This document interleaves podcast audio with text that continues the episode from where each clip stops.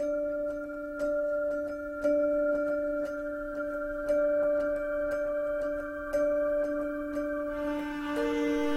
Do you understand that in Christianity, the relationship between the Father and Jesus is the pattern for the kind of relationship you and I are to have with Jesus?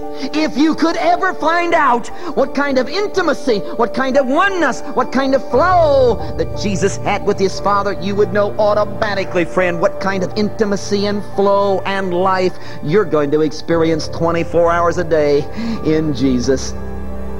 Jesus was all wrapped up in and mastered by. He had this obsession, this driving passion. He was just bugged with the Father's will. His whole life, all his energy, everything he did, where he went, what he said, every attitude, all flowed in one direction the Father's will. He was obsessed he says, as I'm mastered by and all wrapped up in and obsessed with the Father and His will, guess what? You're going to be all wrapped up in and mastered by Jesus and His will as my whole heart beats for the Father. So your whole heart is going to beat for me as I've got one driving passion, one determining factor, one high priority in my life, Jesus says. So you're going to have one driving passion, one high priority in your life. It's going to be Jesus and His will. Jesus is going to be your life. He's going to be your love. He's going to be your turn on. He's going to be your obsession. He's going to be the talk of your lips. You're going to think about Him 24 hours a day. He's going to be intimately involved in the, everything you do.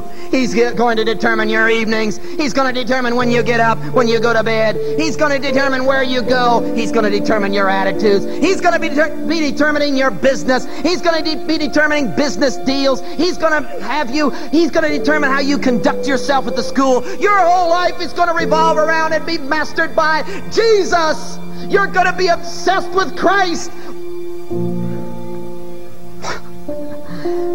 Preacher, there are some other things beside religion, you know. I mean, religion is nice, and Christianity is fine, and Jesus has his place, and certainly we want to keep the church open on Sunday. And I mean, religion is really okay, and it's fine to pray before your meals, and we certainly want to be saved and go to heaven. And but there are other things in religion. You're right. You're right. You're right. But I'm sorry, friend. We can't call you a Christian. Because I have discovered, ladies and gentlemen, that Jesus is Lord of all, or he isn't Lord at all. I've, I've come to believe, folks, that he's either your high priority or he's not even in the list. I've come to find out, folks, he'll be your turn on or he won't be. I've come to find out, folks, he'll be your obsession, or he won't be there. I've come to find out, folks, he'll be your love and your loyalty, your number one, your beating heart passion, or he won't be around. I've discovered it's all out for Jesus. My dad taught me well. He said, it doesn't take much of a man to be a Christian, just takes all there is of him. But I'll tell you one thing it's going to take all your time and all your energy and all your money, and you're going to have to have your whole life revolving around and dictated to by. You're going to have to be obsessed and turned on with. He will be Lord of all. Or just don't count on going when He comes. Now, you see, we're not talking about super Christian over against lesser Christian. We're not talking about super saint over against lesser saint. We're talking about the bare minimum of getting in. You note around here we don't talk about lukewarm Christians, kind of Christians, maybe Christians, hope they're Christians. We don't talk about that at all before, because, folks, there isn't such a thing as a lukewarm Christian. They don't exist. That's like talking about dry water. There's no such thing as half Christian.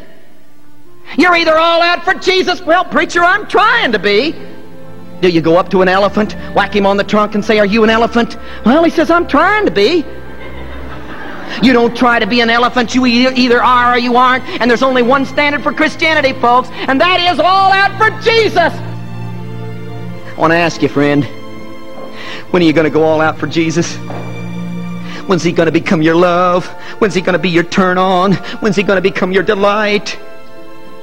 Well, what does he demand out of you? All out for Jesus. Number one, turn on obsession, passion, burning from the heart. Can I ask you, friend, when are you going to pull out all the stops and just begin to burn for Jesus? When's he going to be your love? When is he going to be your delight? When is he going to be the excitement of your being? When is he just going to be your living experience? When are you going to go all out for Christ?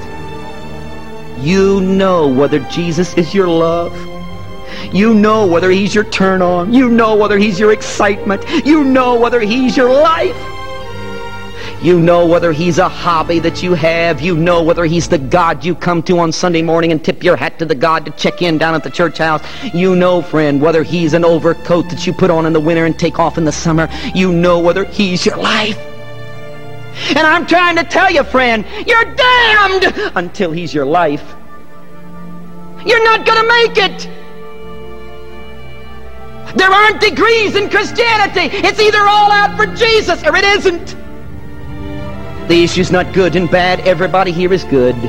The issue is, he's not been all